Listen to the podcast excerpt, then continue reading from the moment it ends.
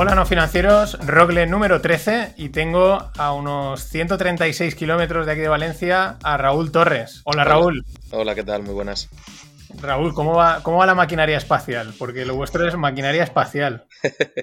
bueno, vamos, vamos eh, bastante liados, pero, pero bien, avanzando, avanzando, sí, sí. Eh, cuéntame la avenida arriba de montar una empresa de cohetes. O sea, ¿cómo? Porque normalmente montar una empresa ya es sea pequeña o grande, ya es un toro enorme, pero el, eh, una servilleta, una cafetería, ¿no? Eh, vamos a hacer cohetes. Sí. Eh, realmente, bueno, yo, creo que no fue una decisión em, única, ¿no? O sea, en, plan, mañana montamos una empresa. Fue un proceso bastante largo, yo diría que de años, ¿no? El hecho de que pues eres un apasionado desde pequeño de los cohetes y, toda la vida has soñado con, con, lanzar un cohete al espacio, Em, ayuda al final a tomar una decisión tan, tan compleja como la de montar una empresa y en particular de lanzadores espaciales en, nuestro país. Y sí, efectivamente llega un día en el cual pues te lo, te lo planteas seriamente. En este caso estaba ya conocida mi, mi socio Raúl Verdú em, y junto con otro, con otro compañero, que a día de hoy es compañero de trabajo, José Enrique Martínez, decidimos fundar eh, PLD Space eh, justo cuando acabamos de ganar un pequeño concurso de, emprendedores, también en Valencia. Y, bueno, pues eh, hace, hace ya 10 años de eso. Claro, o sea, es que eso es flipante porque ahora, bueno, ya, ya choca, ¿no? En, Valencia y en Elche, porque estáis en Elche. Eh, pues una empresa de cohetes, pero bueno, empieza a chocar menos, ¿no? Ya gracias también en parte por Elon Musk, por SpaceX y tal. Pero claro, estamos hablando hace 10 años, 2011, tú llegas y dices, que vamos a hacer cohetes. Eh, levantar, no sé, ¿cómo empezasteis a eh, pedir dinero? Empezasteis con vuestro sueldo, pero no te llega ni para, ni para la rueda del cohete, por así decirlo, ¿no? Mm, sí, no, no, no. Eh, bueno, estuvimos, de hecho, como casi tres años trabajando, pero, pero sin cobrar, obviamente. Claro, la compañía no, tenía, no tenía dinero, la acabamos de fundar. tenía recursos, digamos nosotros los recursos, no, no, había, no había dinero. De hecho, durante un tiempo pues solo estábamos Raúl y yo, porque al final en, aquel, en aquella época José pues tenía, eh, acababa de tener una niña, eh, de trabajo, eh, vivían también en Valencia, nosotros estábamos en Elche, pues al final la vida te hace llevar a, una situación en la cual él no podía estar full time como si Raúl y yo. Y bueno, nuestro manpower, nuestra mano de obra éramos nosotros mismos, no había nada más y empezamos a buscar inversión. Eh, claro, nuestra inversión mínima para empezar eh, con el proyecto, eh, digamos, a los primeros desarrollos, pues era una inversión mínima de en torno un poco más de un millón de euros, ¿no? Entonces, obviamente nosotros ese dinero no, lo teníamos ni mucho menos, ni nuestras familias tampoco, no, no es como ocurre en, otros emprendedores que a lo mejor, pues el caso de Elon Musk, ¿no? Que has mencionado que él ya, ya funda SpaceX cuando era multimillonario, ¿no? Nosotros no. Eh, entonces, claro, todo eso complica obviamente fundar una empresa de lanzadores. Al final son, somos eh, en general empresas e, extremadamente intensivas en capital y, nosotros éramos, éramos como, como nos llamaban y nos han llamado durante mucho tiempo, Mortadelo y Filemón. Como que Mortadelo, ¿por sí, Ah, vale, por, porque hacían cohetes, ¿no? Creo, en los Sí, hay, un, hay, un, episodio de Mortadelo y Filemón que hacían un cohete y entonces, bueno, nos llamaban Mortadelo y Filemón, sí. sí, sí. Bueno, iba a decir, nos han llamado de todo, nos han llamado de todo lo que se te puede imaginar, pero en aquella época nos llamaban Mortal, creo que sí. Bueno, pero, pero mira, ahí, hostia, es que es... Claro, pero aparte, aparte que seáis intensivos de capital, y hay otra cuestión es intensivos, o sea, y largo en tiempo. O sea, esto no. Sí, porque otras, hay otras startups que son intensivas en capital, típico mm. fintech, healthtech. Pero bueno, en un plazo, digamos, relativamente corto, podríamos decir, eh, pues pueden estar ya lanzando, vendiendo, haciendo cosas, pero otros es algo como, bueno, bueno, tú dame la pasta y aquí espera que hay tiempo por delante hasta que esté todo como toca, ¿no? Sí, es, esta, esta es, una, eh, es una, buena afirmación, también una buena pregunta, porque em, hay mucha gente que nos dice, ¿cómo es posible que se tarde tanto en hacer un cohete? ¿O cómo es posible que tardéis tanto en hacer un cohete? Y claro, eh, normalmente eh, en el sector espacial, o la gente que somos fans del sector espacial, ¿no? O cualquier persona, no tiene ni siquiera por qué trabajar en, el espacio, ¿no? Que simplemente son como se llaman, ¿no? Espacios trastornados o, gente que le gusta el espacio y le gustan los lanzadores, ¿no? En este caso, eh, hay muchas comparativas con el entorno estadounidense, ¿no? En el entorno estadounidense, una empresa que desarrolla lanzadores espaciales en Estados Unidos tiene acceso a un mercado de tecnología que no existe en Europa, ¿vale? Para que te hagas una idea, eh, proveedores que sirven a la industria espacial estadounidense válvulas, por decir, ¿no? Un componente bastante típico en un lanzador, una válvula calificada para vuelo espacial, hay decenas y decenas de proveedores en Estados Unidos, si no centenares. Sin embargo, en Europa puede ser que haya uno o dos, en el mejor de los casos, que tienen uno, digamos, no iba a decir monopolio, pero tal vez oligopolio sería la palabra adecuada, para un componente o una serie de componentes. Em, y si quieres pasar por caja, pues, pues te va a picar, ¿no? Entonces, al final de todo esto, eh, lo que quiero decir con, el tema de la duración en el desarrollo de un lanzador, eh, te encuentras con una problemática bastante compleja y que no está resuelta. Y es desarrollar un lanzador en Europa por lo general es más complicado en términos de aprovisionamiento de determinados componentes, por ejemplo, que si lo haces en Estados Unidos. Hay una serie de limitaciones a la exportación y a la importación de tecnologías que hace que los procesos sean más lentos y más costosos. Entonces, todo esto eh, eh, y te puedo poner, mil ejemplos, incluso en diferentes ámbitos, no solamente en el propio tecnológico, hace que sea más difícil. Eh, mm, y, no tiene por qué ser más intensivo en capital, puede ser que acabe costando lo mismo, pero sí que es más difícil en términos de tiempos y, de esfuerzo al final. y esto es un poco lo que también hace que efectivamente, como decías, fundes una compañía y a los 10 años eh, después de haber levantado más de 30 millones de euros, siempre estás cerca de volar, pero todavía no has volado porque hay una serie de cosas por, por hacer. Pero efectivamente son, somos, por lo general, compañías eh, de riesgo en el sentido de que hay que invertir mucho para tener un producto que puede ser que además explote la rampa y, no, en ese caso es, en concreto, no vuele. Em, y luego también se tarda mucho en desarrollar la tecnología y sobre todo si la desarrollas casi toda desde cero, como, como es nuestro caso. Claro, claro, es que, ya claro, eso es, esa es la otra, yo lo tenía también, a la entrada ya la tenía como pregunta, ¿no? Que estás montando en un sector, o sea, en, Europa, el sector aeroespacial, pues tampoco es que se le conozca, que cuentes con él, ¿no? Sectores en Europa, pam, pam, o ya no te digo en España y ya no te digo en Valencia, o sea, es como, eh, voy a montar algo que, que a lo mejor ahora sí, o sea, bueno, hay, ¿no? No lo sé si había o no, pero es como, aquí no hay nada de esto, ¿no? Por así decirlo, a priori. Hay muy poquito. Hay muy poquito. Eh, eh, bueno, eh, pese, a, a, todo esto, el, sector espacial en nuestro país, a nivel industrial, pues es un sector relevante. O sea, opera, digamos, opera en, o somos exportadores de, de, muchas tecnologías hacia Europa principalmente, aunque también hacia, hacia otros mercados, como puede ser Estados Unidos, y emplea a muchísima gente. Lo que pasa, y encima es un sector estratégico, ¿no? además de eso, lo que pasa es que em, no es el gran conocido. ¿no? Hay, sectores industriales en nuestro país mucho más conocidos eh, y, no, sabría decirte un motivo exacto por el cual no somos el sector más conocido. Yo creo que hay que hacer una labor divulgativa em, que a lo mejor en otros sectores no se hace. ¿no? Imagínate, no veo no es el caso, ¿no? Pero no veo noticias eh, muy frecuentemente en la tele sobre el sector espacial, igual que no veo anuncios de, televisión sobre el sector espacial, ¿no? Sin embargo, si piensas en el agroalimentario o en el eh, farmacéutico o en el sanitario, pues efectivamente sí lo puedes ver mucho más frecuentemente. Y seguramente eh, emplee a más personas y tenga quizá un impacto mayor en el PIB. Esto ya no lo sé, no soy economista, no te podría decir, pero sí que es verdad que creo que falta hay una labor de difusión bastante interesante. Que por otro lado también te digo que esa labor de difusión, de divulgación, eh, a veces se vuelve un poco compleja o diría yo mm, desagradable eh, en determinados, con determinados sectores o determinadas, em, eh, digamos, partes de, la sociedad, porque al final desarrollar un cohete implica grandes números, ¿no? En términos de, por ejemplo, números financieros, a nivel de coste, ¿no? de inversión.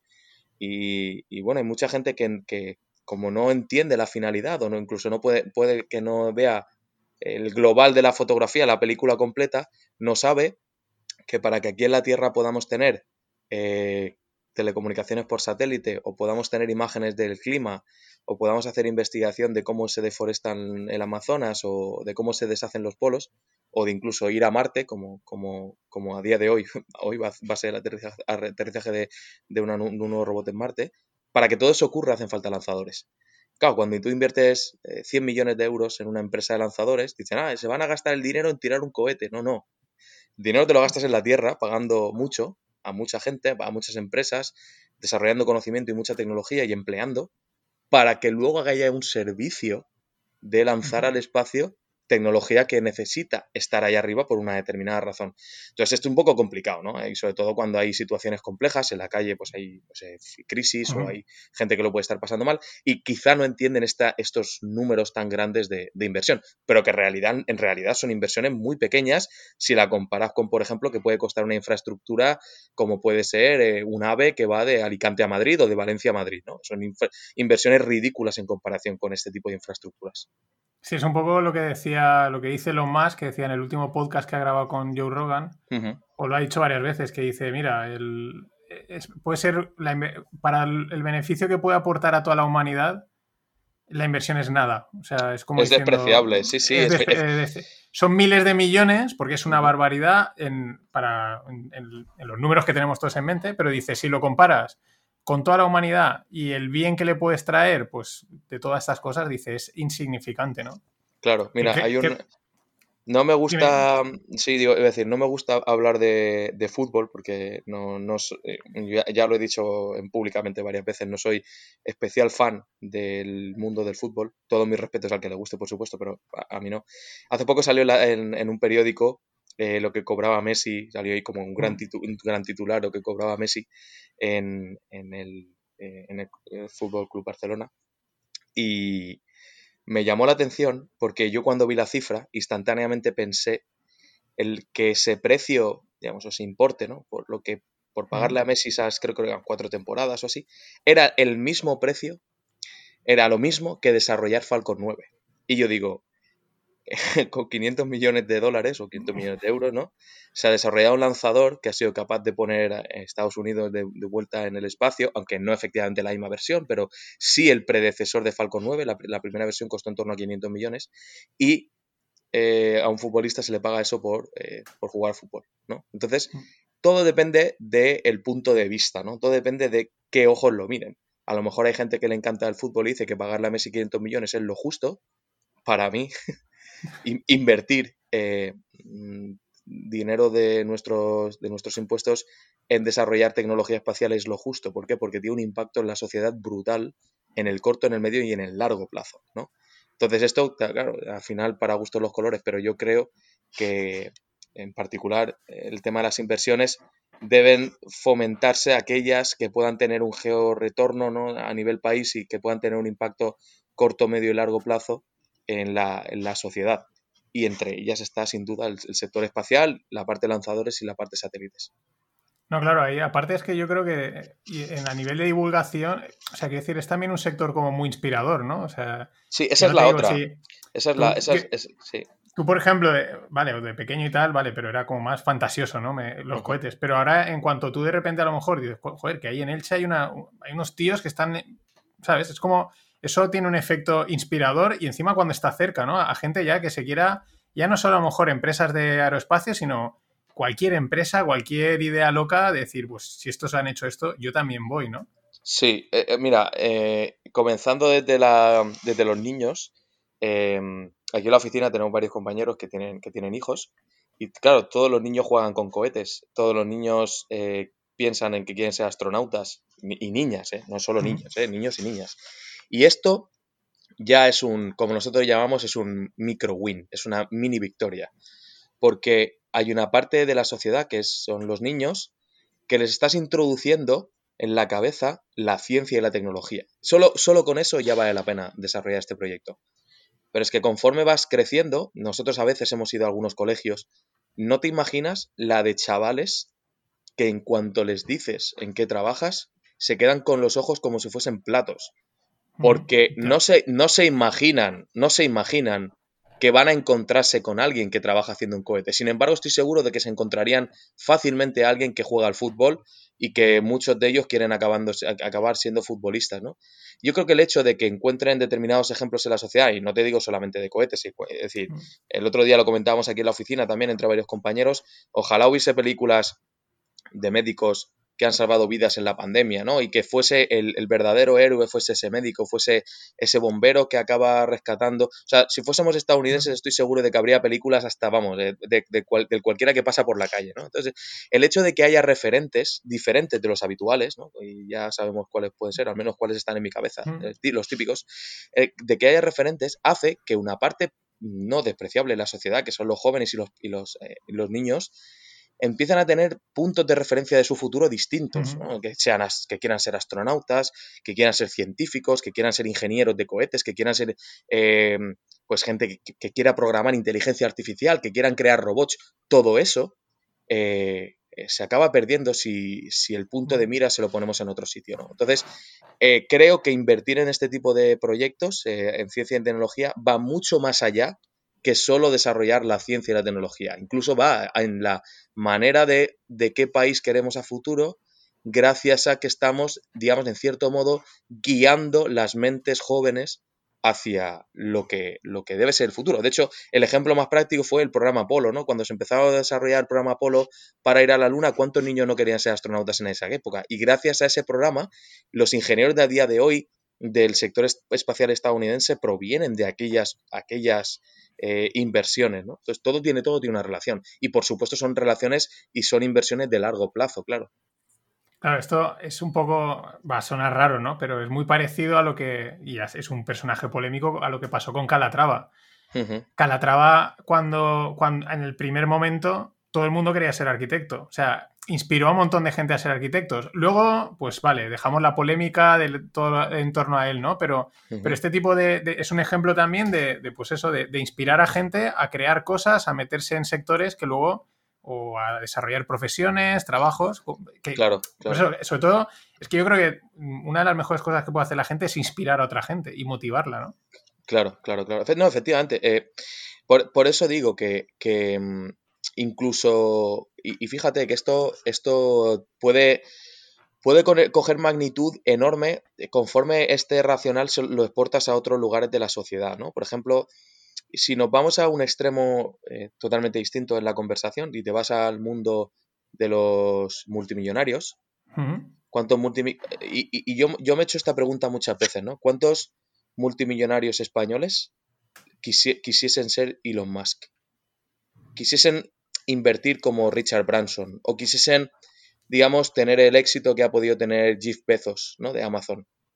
Debe haberlos y deben, entiendo, ¿no? Imagino, que deben planteárselo en algún momento de su vida.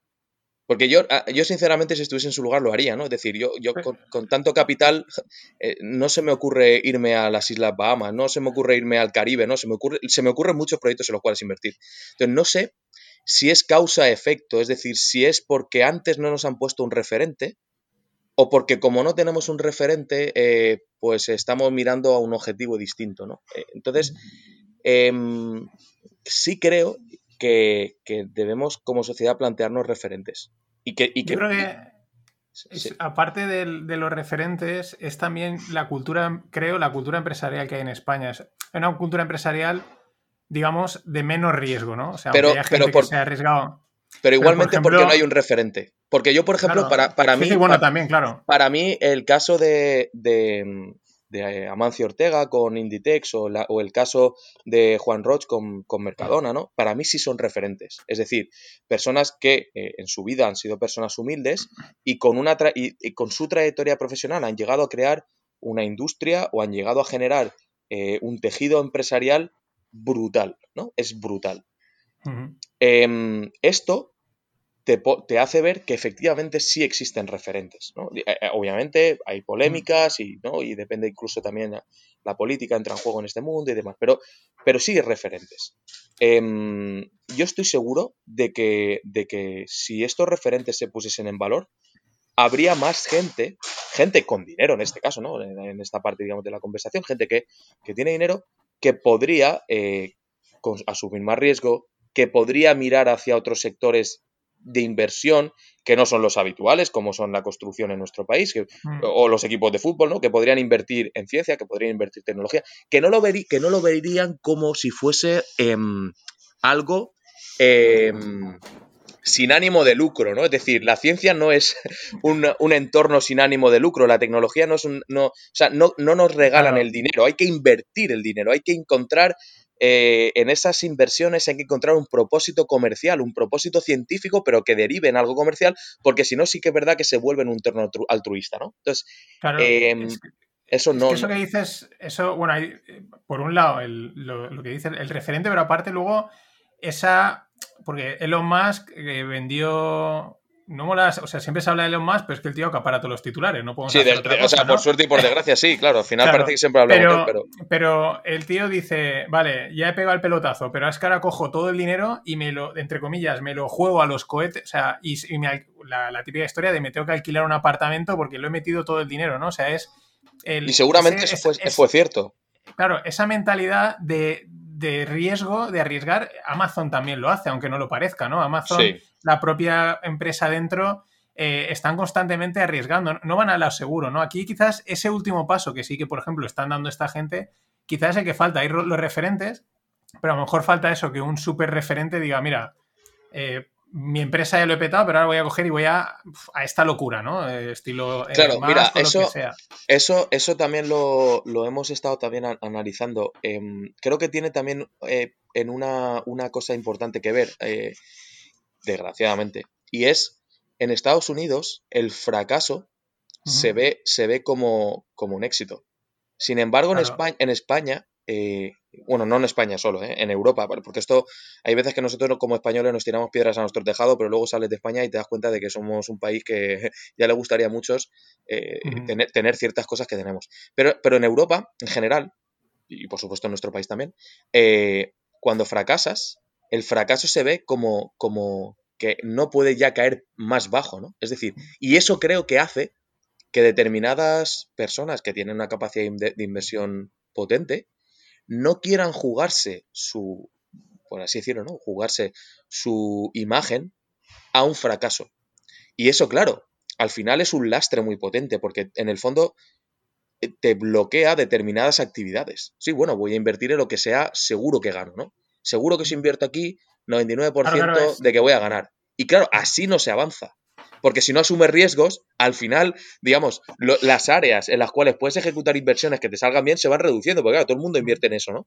Y, llega un día en el cual no invertimos donde hay riesgo y en consecuencia no avanzamos donde, hay riesgo y acabamos estancándonos como país y cuando viene un coronavirus, pues se lleva por delante eh, el país.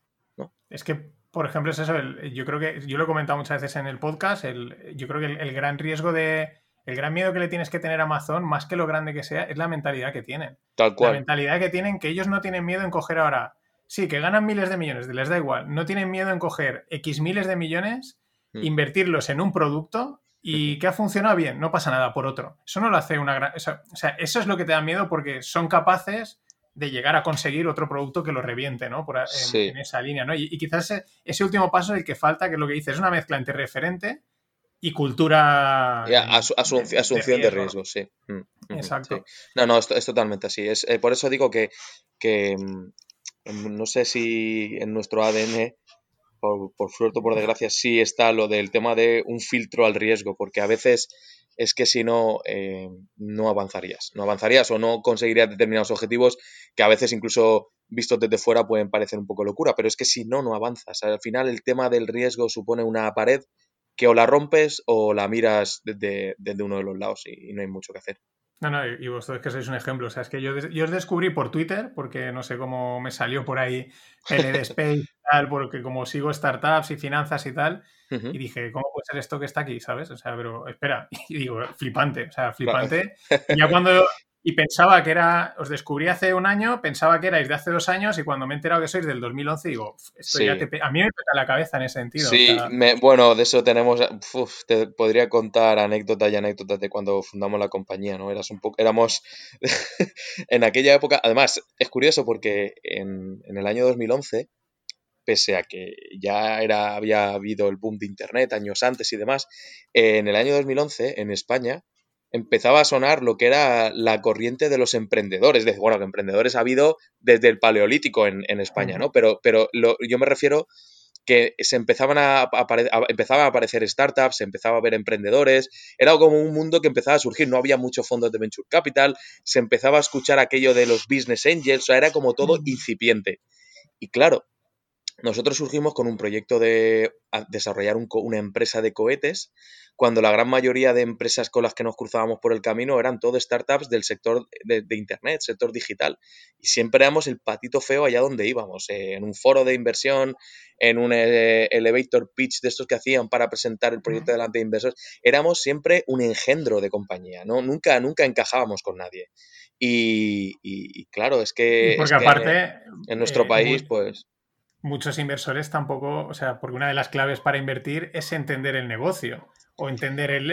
No, claro, eh, eh, entenderlo no. lo entendía nunca nadie, pero también te digo una cosa, eh, una cosa que sí que hemos tenido suerte ha sido que cualquier inversor que ha entendido el negocio, el, la conversión a socio ha sido instantánea, es decir, el que ha entendido qué es PLD y cuál es su modelo de negocio ha invertido en PLD. No ha habido, yo diría, que nadie o casi nadie que haya analizado en detalle la oportunidad de inversión en nuestra compañía y haya dicho que no.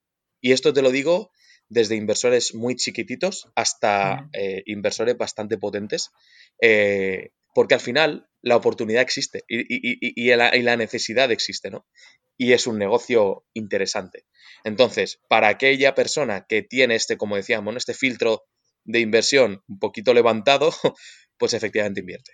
Y, sobre todo porque, porque está ahí la necesidad, ¿no? No es decir, no, a ver, no invierten porque sea una locura, no, no se la juegan a, bueno, yo pongo aquí dinero y a ver qué pasa. No, no, a ver, la gente lo analiza, ¿no? Hay, hay eh, lo que se conoce como due diligence, es un proceso en el cual se analiza mucho, se estresa mucho el modelo, se, estrecha, se estresa mucho eh, la empresa y al final se invierte porque efectivamente hay una oportunidad detrás.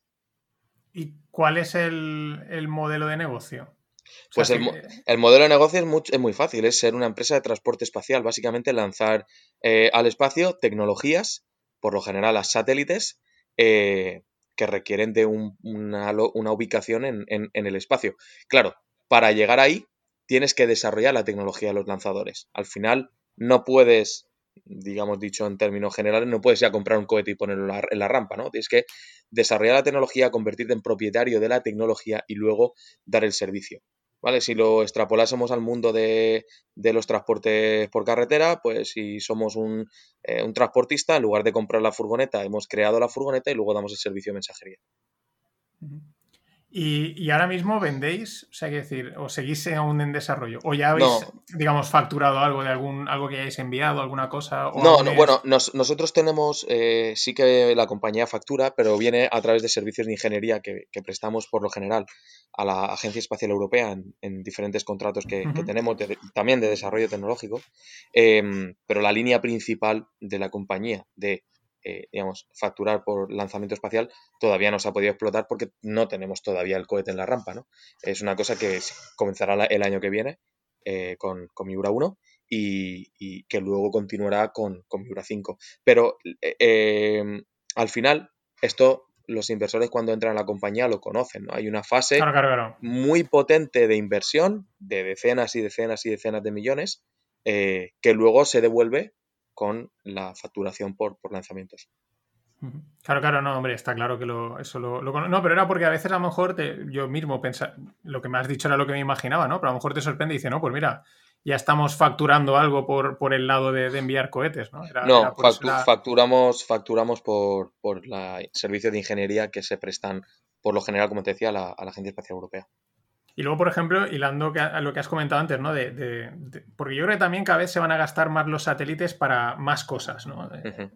para, porque, por ejemplo, en Valencia yo conocí a unos que tienen una empresa, no sé si los conoces, se llaman Orbitaleos, que lo que hacen es que a través de los satélites miden las manchas de, o los, los spills, que no me sale la traducción, los derrames de, de petróleo, manchas de petróleo en el mar, que pierden las plataformas petrolíferas, o a veces me, me contaban que los petroleros cuando, o los barcos, cuando llegan a los puertos, dicen, voy a descargar aquí a unas millas toda la basura y luego ya entro, ¿no? Y ellos son ellos, porque trabajaban en vigilancia aérea, no sé qué, pues se les ocurrió y lo hacen todo a través de, satélites, ¿no? Lo que decías antes de que hay, hay muchas cosas que no nos damos cuenta y se está empezando a gastar más y nos beneficia, ¿no? Y ahí es donde vosotros también eh, lo, democratizáis, ¿no? Lo facilitáis. Es, eso es. Eh, nosotros eh, realmente la, nuestra función es lanzar satélites, ¿no?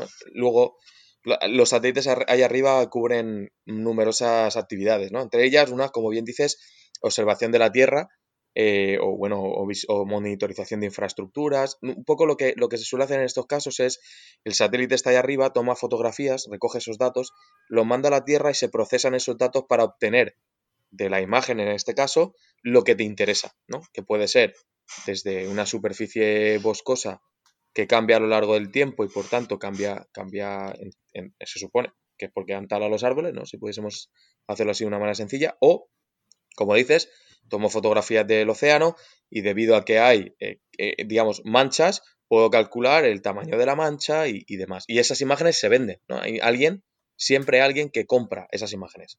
Pues desde el nivel gubernamental, un ministerio como puede ser Medio Ambiente o un ministerio de Defensa en el caso de pues grupos terroristas o, barcos que están en donde no les corresponde. O sea, al final esas imágenes se acaban vendiendo.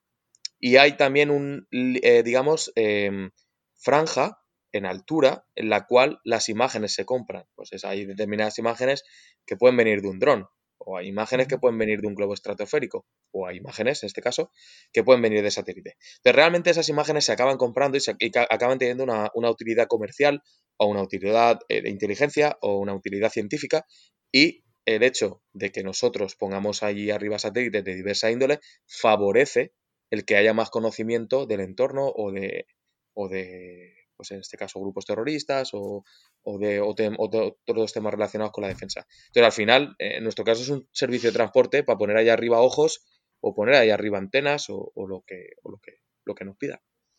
Y cómo, o sea, aparte, claro, lo que decíamos, estáis, yo digo entre comillas solos, ¿no? Eh, digamos, hay, has dicho, hay pocas empresas, tal, pero hmm. Hay mucha colaboración con otras. Por ejemplo, ¿os nutrís de, por ejemplo, cosas que hagan SpaceX o...? No, no, no, que va. Tú piensas que este no, no digo, no digo directamente, pero a lo mejor yo que sé, siempre hay algo de de información o de ideas o no sé. Mm, no, porque... Vais solos totalmente en ese sentido. Bueno, al final cada lanzador eh, de una manera es, una tecnología, es una arquitectura diferente, ¿no? Cada... Em, incluso el tamaño importa, ¿no? Valga la expresión, en cuanto a que en función del tipo de lanzador que, que desarrollas, el tipo de propelentes que usas, el tipo de misión que desarrolla, eh, hay, hay, mucho ¿no? que influye. Y al final cada empresa desarrolla su tecnología de una manera. Hay, más, hay cosas que se parecen, hay cosas que son muy distintas y eh, encima predomina lo que, es lo que se conoce como el secreto industrial, con lo cual tú mm. nunca acabas de saber cómo hace el otro de una determinada cosa porque no conoces cómo funciona su sistema. ¿no? Entonces, eh, sí que es verdad que las matemáticas y la física son iguales para todo el mundo. Entonces, no hay muchas maneras de hacer algo, pero sí mm. que hay, hay diferencias entre lanzadores, claro.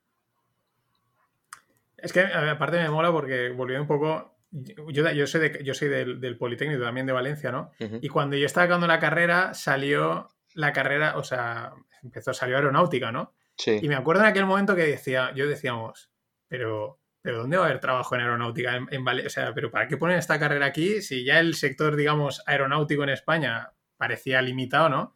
Y era como, esto lo ponen para sacar dinero y tal, pues aquí esto no van a trabajar ninguno en aeronáutica, ¿no? Y ahora de repente estáis, así que se conozcan vosotros, Hyperloop, que también, digamos, tiene una componente aeronáutica, ¿no? Sí, claro, claro. Y, dices, guau, lo que nadie se podía esperar, de repente empieza a haber un, digo en Valencia, y no sé, en otros sitios de España también habrán otras empresas de, bueno, hay un sector de aeronáutica, ¿no? algo que no, mm, ya te digo, lo recuerdo perfectamente decir, Buah, estos va a trabajar en otra cosa menos aeronáutica. Claro. Y tú eres, bueno, y tú eres aeronáutico, pero también eres biólogo. Sí, yo, bueno, yo soy, efectivamente soy biólogo y aeronáutico a medias, porque no terminé la carrera, porque claro, cuando fundamos PLD, eh, una de las cosas que siempre he dicho ha sido que, que Bolonia es un auténtico, en mi opinión, ¿eh? y opinión personal, desastre porque hace que, la gente que estudia no pueda trabajar, ¿no? Entonces yo, yo lo sufrí. Yo estaba trabajando en PLD, eh, llegó el día en el cual no pude compaginar y bueno, y no pude continuar. Este caso, ¿no? Eh, eh, entonces soy medio. Pero bueno, al final la, carrera, a mí sinceramente creo que, eh, bueno, pues está más, más, demostrado que eh, algún día la acabaré, no es que sea requisito indispensable para trabajar en el día a día, ¿no? Y ya para eso tengo, a donde yo no llego está mi equipo que, que, me, que me ayuda en tomar todas las decisiones que haga falta, ¿no? Pero efectivamente, como tú dices, eh, al principio yo también lo escuchaba, ¿no? Que en Valencia se veía raro la carrera de, aeronáutica. Y hay que recordar que aeronáutica no es solamente aviones. Pues puede ser aviones, puede ser cohetes, puede ser misiles, eh, puede ser satélites, pero es que puede ser incluso algo tan diferente como, como coches, ¿no? La aerodinámica, al final se estudia mucho en, en, la aeronáutica y, y, la aeronáutica te da una visión muy, muy amplia de, de, de, otros sectores también, ¿no?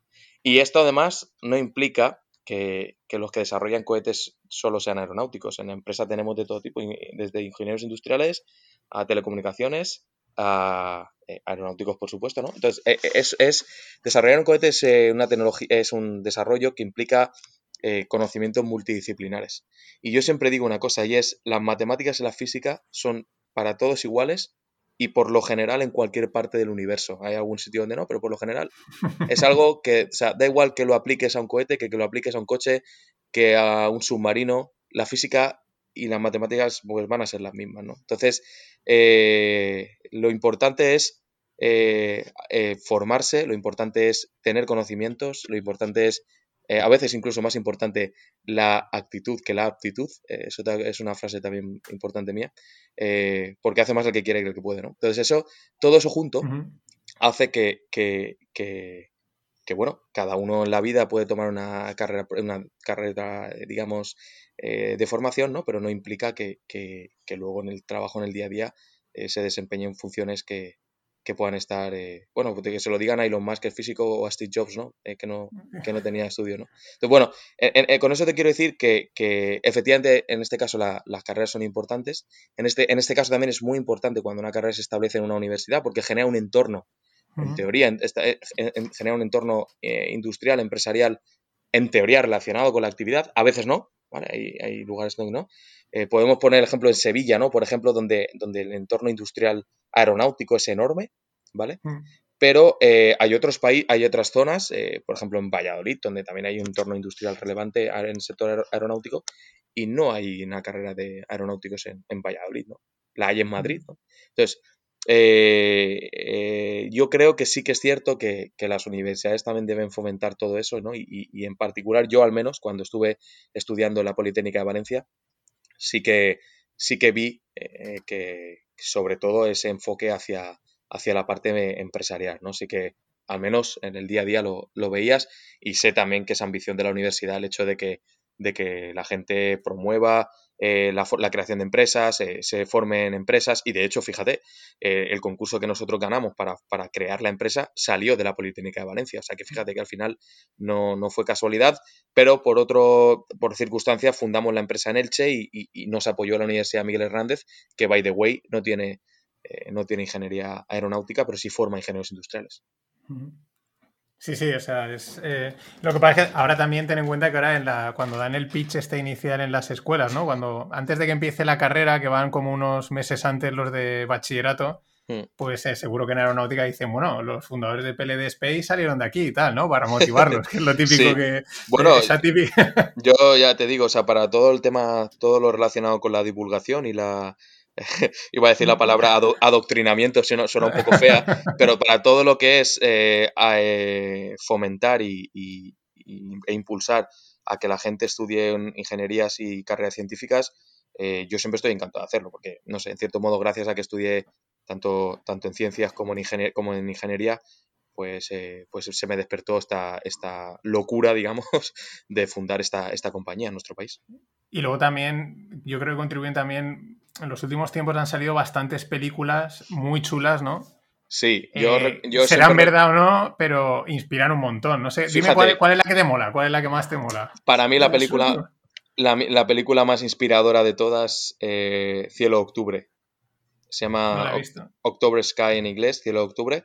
Pues es la historia de cuatro chicos eh, que viven en un pueblo, principalmente eh, un pueblo que se nutría, digamos, o la gran mayoría de personas trabajaban en un entorno industrial basado en el carbón, ¿no? en la mina de carbón, eh, en, Estados Unidos.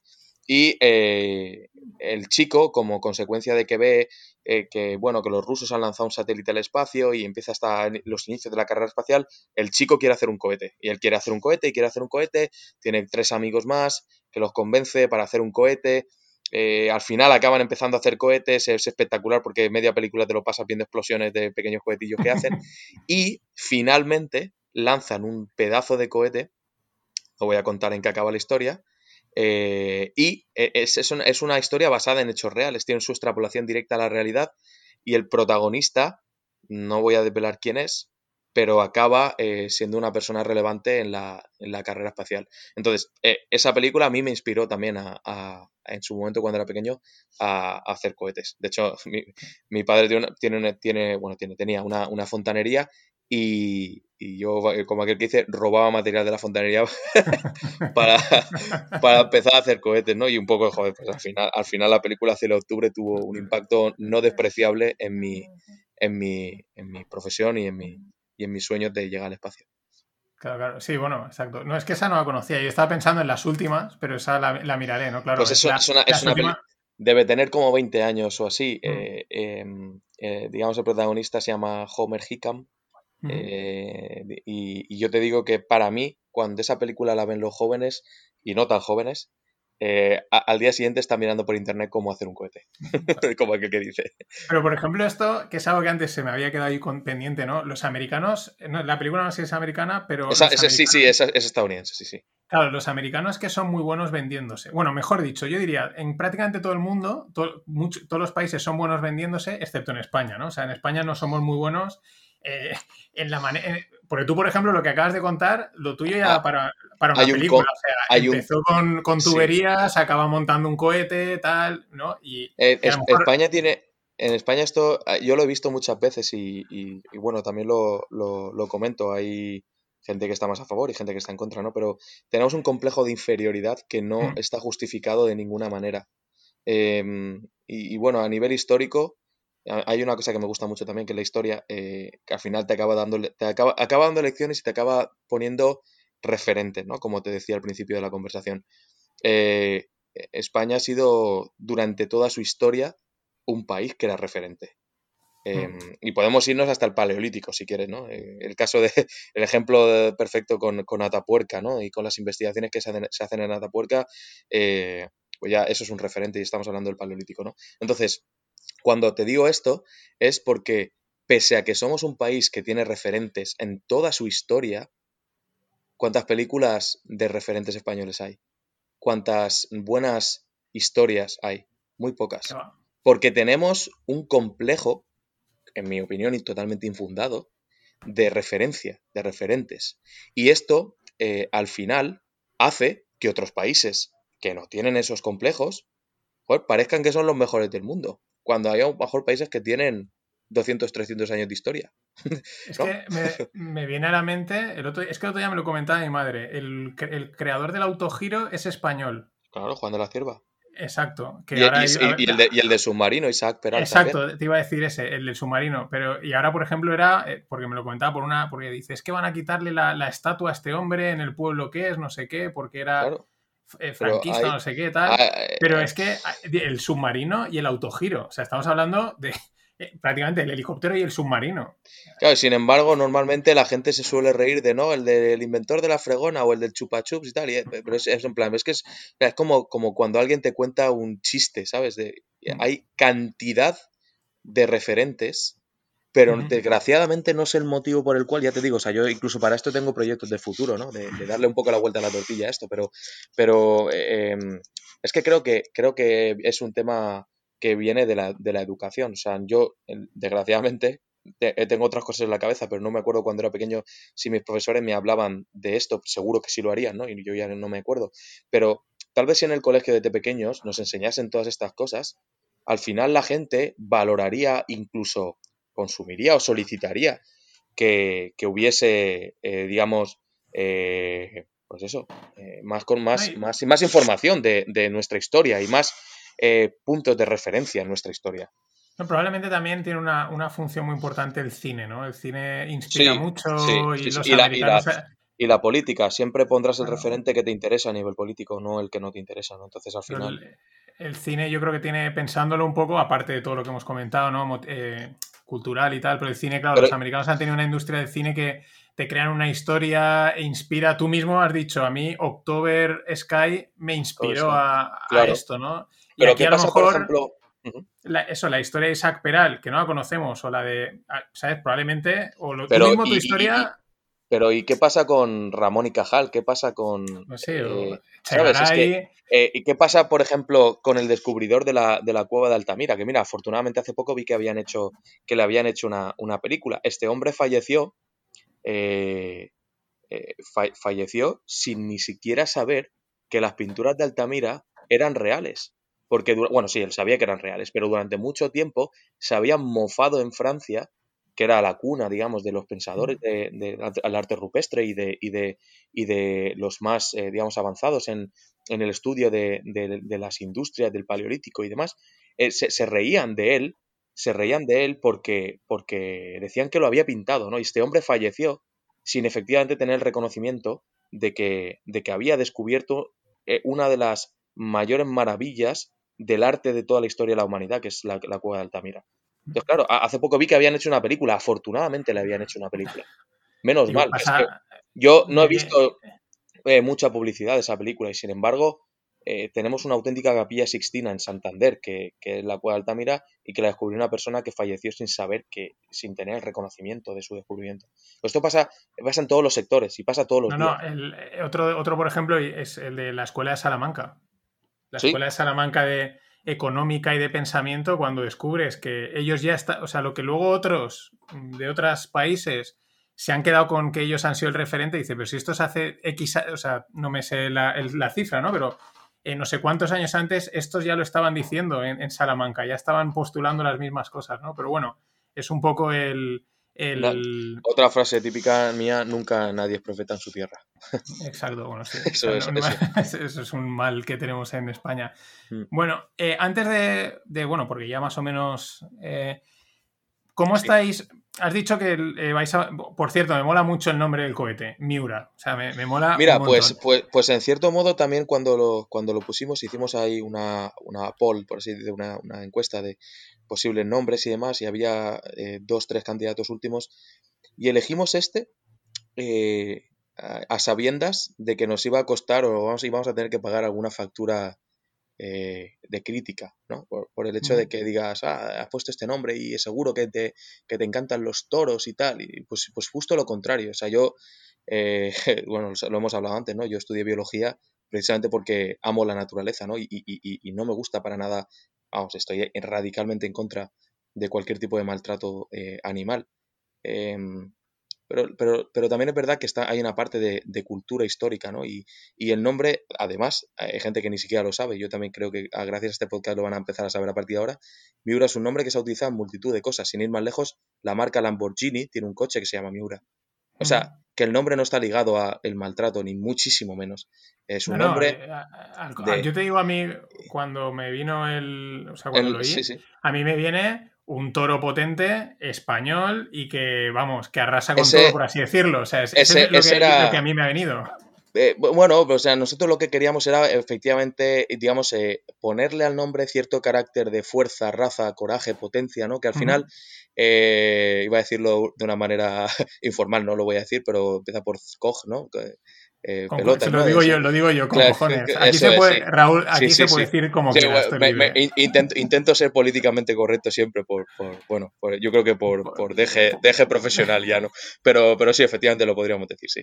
Y, y, y, y bueno, ese fue un poco el, racional, ¿no? Al final, eh, si te digo la verdad, pese a cuatro, como siempre trolls hay en todos los lados, ¿no? Pero, pero pese a cuatro mm. personas que me han podido decir que no le ha gustado, la inmensa mayoría de gente nos ha dicho que, les encanta el nombre y a nivel institucional, por lo general, ha sido un nombre que ha gustado mucho. ¿no? Y, y, claro, como nosotros no tenemos ningún tipo de complejo, porque no tenemos miedo al riesgo, no tenemos ningún tipo de miedo a nada, porque para eso estamos haciendo un cohete, si no, no lo haríamos. Eh, ¿no? Es decir, si tienes miedo a hacer un cohete, pues lo mejor es que te vayas a, ¿sabes? Eh, Sujétame el cubata, que se dice ahora. Claro, correcto, sí, también, también somos bastante de eso, habría que decirlo. Entonces, con todo eso, eh, creímos que era el, nombre, el nombre adecuado. Y si no lo hubiese sido, pues lo hubiésemos cambiado y chimpún y seguimos hacia adelante, ¿no? Entonces, eh, le pusimos este nombre porque queríamos implementarle a ese nombre ese tipo de cosas, ¿no? Y, sí, sí, eh, así, así fue. Y aparte, yo creo que es, aparte que es que yo creo que a mí me molan mucho los nombres, ¿no? La parte del branding y tal, aunque no sea mi especialidad, pero me mola, me fijo mucho me mola mucho y luego aparte yo creo que es un nombre que también eh, en otros idiomas se puede pronunciar. O sea, no, no sé si tiene muchos... Que eso también a veces es un problema, ¿no? Que, eh, en, algún país cuesta... En algún país cuesta un poco. Nos ha ocurrido con algunos países, por ejemplo, anglosajo, eh, francés, que cuesta un poquito más y tal, por la R, ¿no? Por, por la propia R.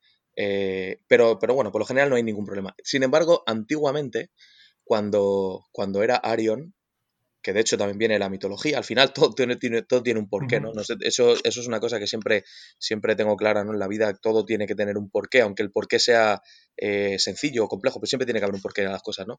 Eh, eh, este nombre también venía de la, de la, mitología. Y el problema era que con Arion sí que había más complejidad porque se parecía mucho a Arián y no queríamos tampoco enfadar a nadie ni generar ningún tipo de conflicto, ni mucho menos. Entonces dijimos, mira, pues vamos a hacer un cambio, cambiamos el nombre, encontramos uno que se adecue mejor a, lo que queremos transmitir y, así, y así lo hicimos.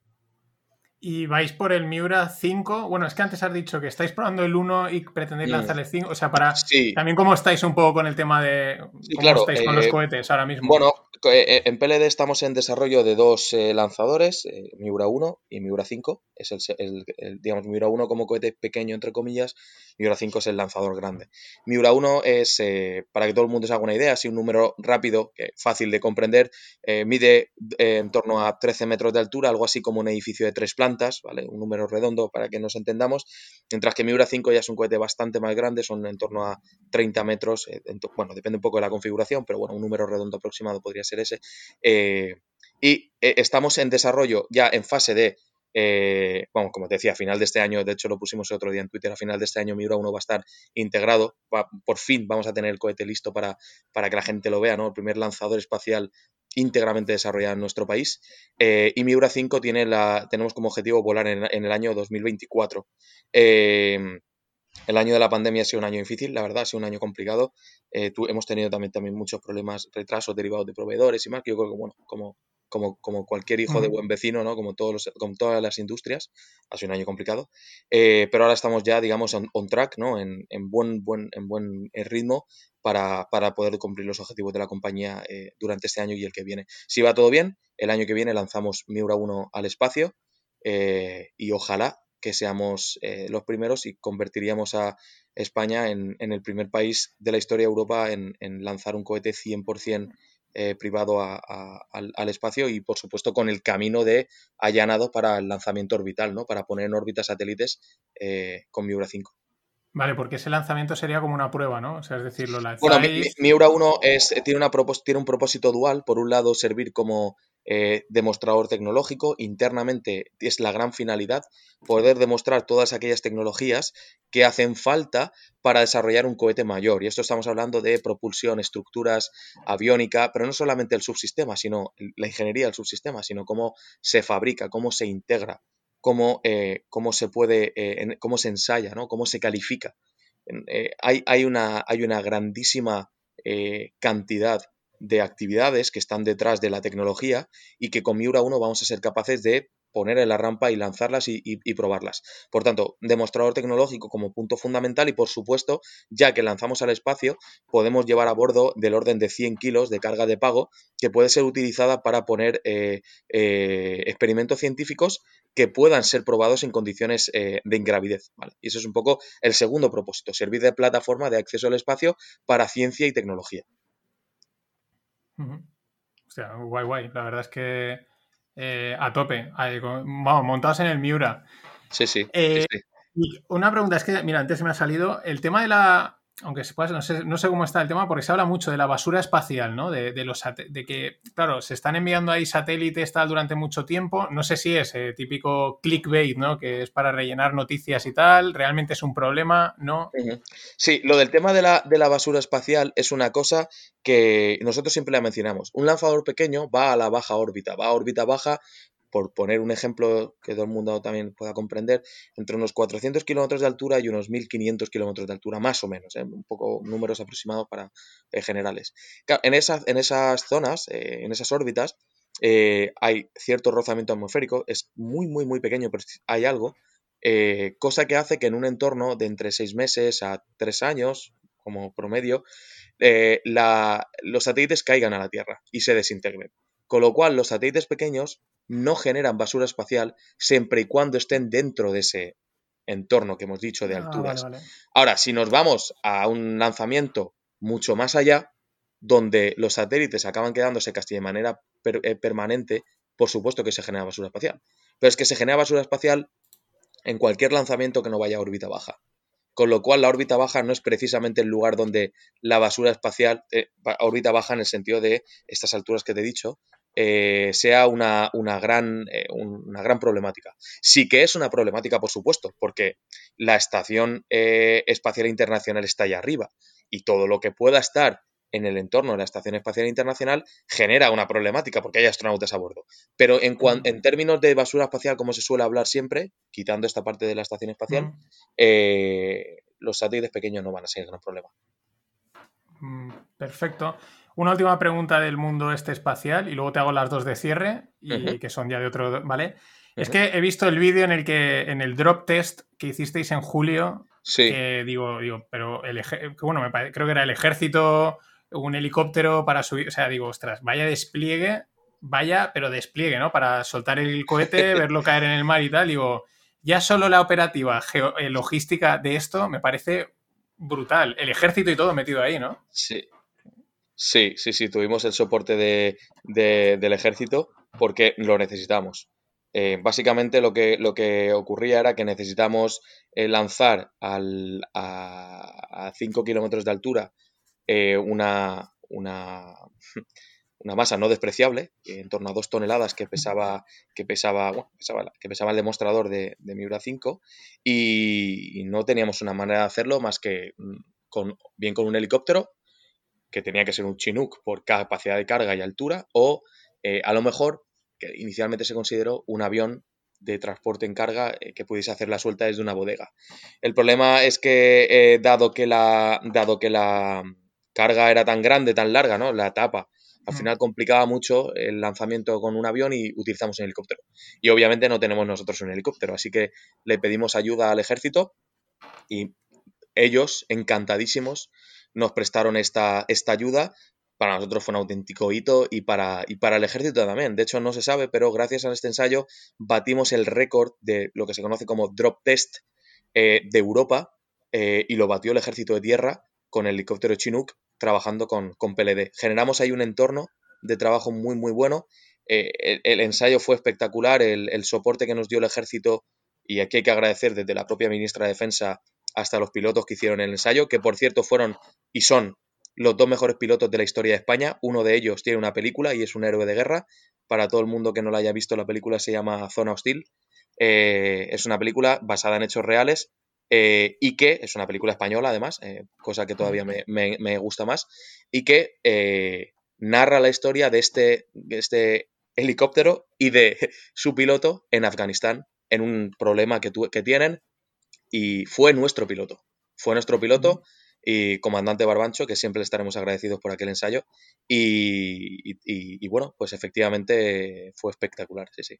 ¿Y cómo mola trabajar con el ejército? Yo, yo, o sea, yo no he trabajado, ¿no? Pero por ejemplo, aquí en Valencia, en la regata de la Reina, muchas veces viene la Armada a, bueno, pues por y están ahí, ¿no? Y luego a lo mejor estás con ellos y es, o sea, es un respeto y una rectitud a la hora de tratar que dice, joder, esto es, sorprende, ¿no? Lo, porque hoy en día que es todo como muy, venga, jajaja, y de repente son súper respetuosos, súper correctos, pero no sé, o sea, te transmite un, no sé, supongo que sería esa sensación igual, ¿no?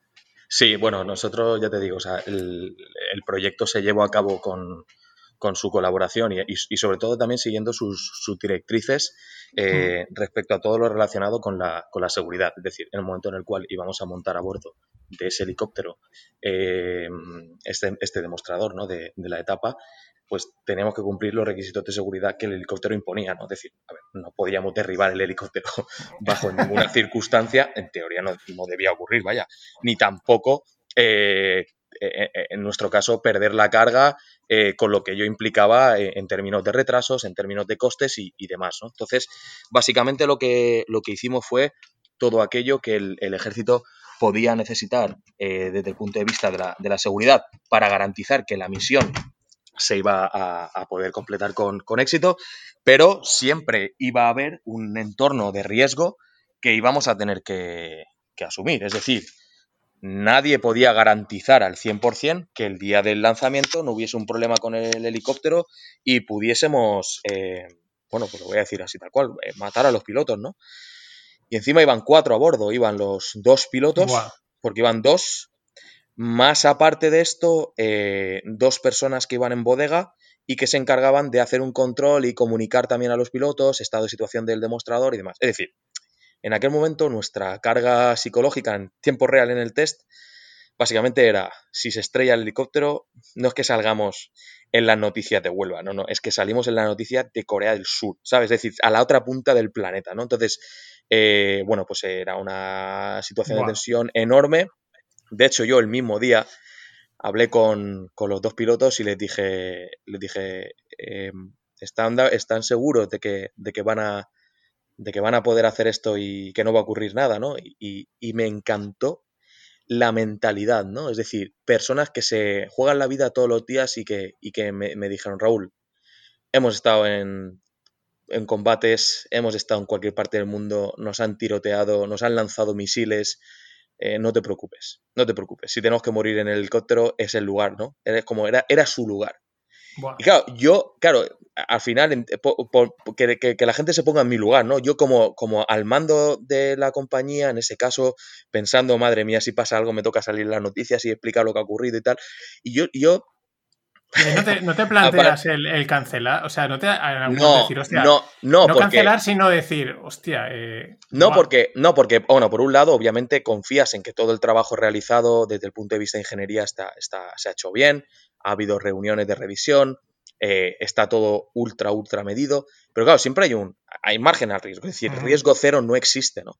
Y eso es el, ese es el, lo que te comentaba anteriormente, de que tienes que asumir, tienes que estar preparado para que ocurra este tipo de cosas. Pero igual que está preparado, mm, por ejemplo, eh, pues en su momento cuando el hombre llegó a la Luna, había un discurso de los astronautas han fallecido y no y van a descansar en paz en la Luna. Hay que estar preparado para situaciones difíciles eh, en la vida en general, ¿eh? no solamente en, este proyecto, sino yo me refiero a nivel filosofía de vida, tienes que estar preparado para esto. Y, y, lo asumimos y salió todo bien. ¿Podía haber salido mal? Pues claro que sí, pero es que puede salir mal cualquier cosa en la vida, sí, sí. Espectacular. Es que, claro, bueno, pondré en las notas del, episodio, pondré el vídeo, que está muy chulo. Y claro, tú ves ahí que sube el helicóptero, tira el, hace el drop test, ¿no? Deja caer el cohete. Y vale, todo el mundo aplaude y qué guay, ¿no? Pero claro, mola mucho ver eh, esta parte de. Eso, son, dos, eh, minutos. estuve tres días sin comer. Eh, sí, esas son las conclusiones de un vídeo de dos minutos de un proyecto que duró años que implicó a, mucha gente, que se fue, fue financiado por la Agencia Espacial Europea, que fue inicialmente planteado por, a nivel gubernamental por CEDETI, eh, que llevó mucho tiempo de consolidar. O sea, sí, es un, son las conclusiones de un esfuerzo de un equipo eh, de, que había detrás de todo el proyecto eh, enorme y de, y de, por supuesto, como bien dices, del apoyo del INTA y el apoyo del ejército fundamental para el éxito de la, de la misión. Es que encima coordinar todo eso debe ser un, mare magnum enorme. Sí, no fue, no fue fácil, no fue fácil. bueno, ya no te voy a robar más tiempo, Raúl. Te, guardo para, te guardo para cuando sepamos algo más de los Miuras. Y, sí, muy, pronto además vais a saber. para, para, ir, estar al tanto que esto hay que, hay que seguir al, tema. Las dos preguntas que hago son ya fuera de ámbito, un poco más eso. Eh, Vamos. Dime, eh, recomiéndame un pueblo que te, para visitar, que te guste de España? Pues, pues, mira, ya que, ya, que tenemos, ya que tenemos Teruel, vamos a decir Teruel. Porque en Teruel, bueno, en Teruel es que hay un sitio de despegue o de pruebas, ¿no? bueno, en Teruel, eh, en Teruel tenemos las instalaciones de ensayo de motores eh, dentro del aeropuerto de Teruel. Y eh, además de esto, tenemos, hemos creado, bueno, hace un, entre hace aproximadamente un año y medio, un par de años, un nuevo banco de ensayos para probar las etapas del lanzador. O sea, para probar todos los cohetes antes de ir a, la base de lanzamiento se prueban en Teruel, sin volar, por supuesto, anclados a tierra, y luego se llevan a, Huelva en este caso, donde se lanzan. Y en el futuro vamos a crear un nuevo banco de ensayos para las etapas de Miura 5. Eh, es decir, nuestra progresión en el aeropuerto de Teruel pues va a seguir, vamos a seguir creciendo y, bueno, pues eso es lo que, lo que pues va a pasar. Y por supuesto, no te puedo decir que no te recomiendo venir a Elche y visitar, eh, aparte de PLD, visitar el, maravilloso palmeral que tenemos, que es patrimonio de la humanidad y que, que por supuesto tienes, que, tienes que estar. Voy te o sea, el problema es que tengo una mala anécdota con Elche, porque yo jugaba baloncesto en el colegio y en la Copa Federación que se jugaba como a finales de, en julio, ¿no? Y era como el sábado vinieron aquí a Paterna a jugar, yo era a la Salle Paterna y jugamos contra Elche. Y les metimos de 30 y el domingo íbamos a Elche a jugar y nos metieron de 32. O sea, la peor pérdida que La peor derrota, pero además derrota dura, ¿eh? lo tengo ahí Elche, que no es, es, la, es la anécdota, ¿no? Pero siempre me acuerdo y digo, joder, aquello fue... Lo que pasa es que coincide con la victoria en la Copa del Rey del Valencia de Mendieta, entonces ya compensa un poco, ¿no? Ya, sí, sí, sí. pero eso, o sea, bueno, 30 y luego 32, espectacular. Y la otra pregunta es un sitio donde ir a comer o a cenar, donde, de donde quieras, simplemente que te guste. Eh, buena pregunta. Pues eh, mira, yo eh, lo, voy a decir, pero sitio no, no diría un restaurante. Yo, una de las cosas que me encanta es la, montaña. yo diría que, o, para mí, ¿no? comer en la montaña, cuando me puedo escapar los fines de semana y comer un bocadillo en la montaña, para mí es un auténtico placer. O sea, sentirte en esa conexión yo creo que, que con, la naturaleza, ¿no? Es una cosa que, me encanta. También te digo que por la zona nuestra, ¿no? En la comunidad valenciana, hay tantos lugares donde puedes ir a comer que, que estaríamos horas hablando, sería un podcast dedicado para esto, ¿no? No, no, la, pregunta muchas veces es, ese, hay muchos evidentemente, pero le hago la pregunta a la gente en plan, el, ese que irías, ¿no? Es que ese que sueles ir o que te gusta, no tiene que ser el mejor o tal, sino mira, a mí me gusta ir a este sitio, punto ya digo, puede ser hasta el más simple o el más sencillo. Si no, me quedo con la montaña y el bocadillito de tortilla o de embutido. ¿De qué? Sí, sí. No, en mi caso me gusta mucho la magra con tomate. Ah, sí, sí. Perfecto. Pues oye, Raúl, eh, muchas gracias. Si quieres lanzar un mensaje inspirado a la gente antes de cortar o algo. Sí, o sea, el mensaje que, quería comentar, un poco relacionado con el tema de, los, de los referentes es ese, ¿no? El, hecho de, creo que, es, que necesitamos entre todos, entre todos y de toda tipología de colectivos, hacer que, si miramos adentro de 50 años, nuestro país sea un país referente, por lo bueno y no por lo malo, ¿no? Porque para lo malo ya hay mucha gente haciendo cosas malas, pero por lo bueno, eh, creo que invertir en ciencia, invertir en tecnología, si nos escucha gente que, tiene capacidad de inversión, que lo haga, porque va a ser necesario, formar a nuestros hijos y formar a la gente, profesores, formarles para que se, traduzca, ¿no? Que en el futuro tenemos grandes investigadores, grandes científicos, grandes ingenieros en nuestro país.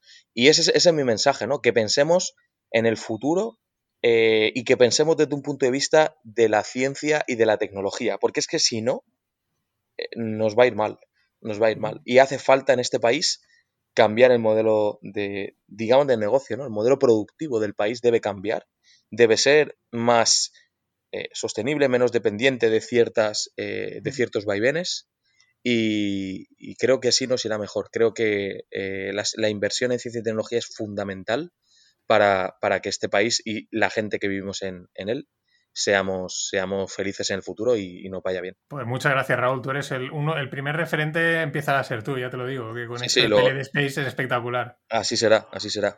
Hasta aquí este Rogle número 13 con Raúl Torres de PLD Space en Elche. Poco puedo decir más que esto mola un huevo, es espectacular, es impresionante, te deja con la boca abierta, eh, vamos, es flipante que haya gente con esta motivación, con esta visión con estas ganas de hacer lo que parece imposible en España, hacerlo realidad, ah, vamos, al máximo nivel. Poco que decir, lo único que espero es que los, los, Miura vayan hasta el infinito y más allá y que, bueno, pues si tienen tiempo puedan venir a contárnoslo más adelante, tanto Raúl Torres como, o si no, su socio Raúl Verdú, al que también le mando un saludo y, y queda invitado ya para cuando quiera. A Raúl le doy las gracias infinitas porque, vamos, la agenda es apretadísima, como os podéis imaginar, y que te guarde en una hora y unos minutos, pues es un auténtico lujo para contar todas estas cosas. Y a ti que me estás oyendo, lo, mejor que podemos hacer es, no lo suelo pedir porque no va conmigo, pero en este caso hay que compartirlo, esto tiene que enterarse, la gente tiene que saber lo que se está haciendo esta gente, porque es lo que lo que, mejor, lo que más van a agradecer. Eh, Spotify, Google, Apple, Evox, Estoy en todos los sitios, en YouTube también. Mm, espero tus comentarios, tu feedback. Y si no nos vemos en el Rogle, nos vemos en los FinPix. Y si no, nos vemos en el Fin de Pod. Y si no, nos vemos en la eternidad del espacio. Gracias por estar ahí.